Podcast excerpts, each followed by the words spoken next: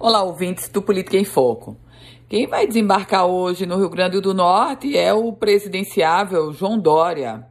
Vai chegar no início da noite, concede uma entrevista coletiva no Olimpo, uma casa de recepção no bairro de Candelária. Em seguida, vai se reunir com alguns tucanos, alguns integrantes do PSDB.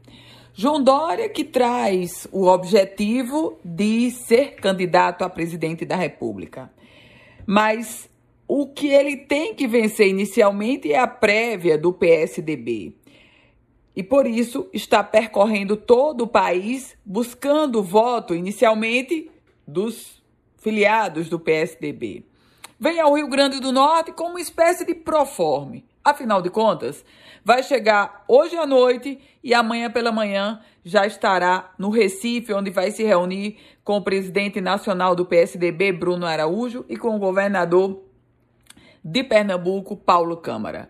A presença do presidente do pré-candidato a presidente da República, João Dória, no Nordeste, traz dois objetivos. Uma, convencer os tucanos nordestinos. E outra, obviamente, tentar se fazer conhecido em solo da região. Mas, a julgar pela pressa, pressa de Dória no Rio Grande do Norte, conhecido ele não vai ser por aqui. Eu volto com outras informações aqui no Política em Foco com Ana Ruth Dantas.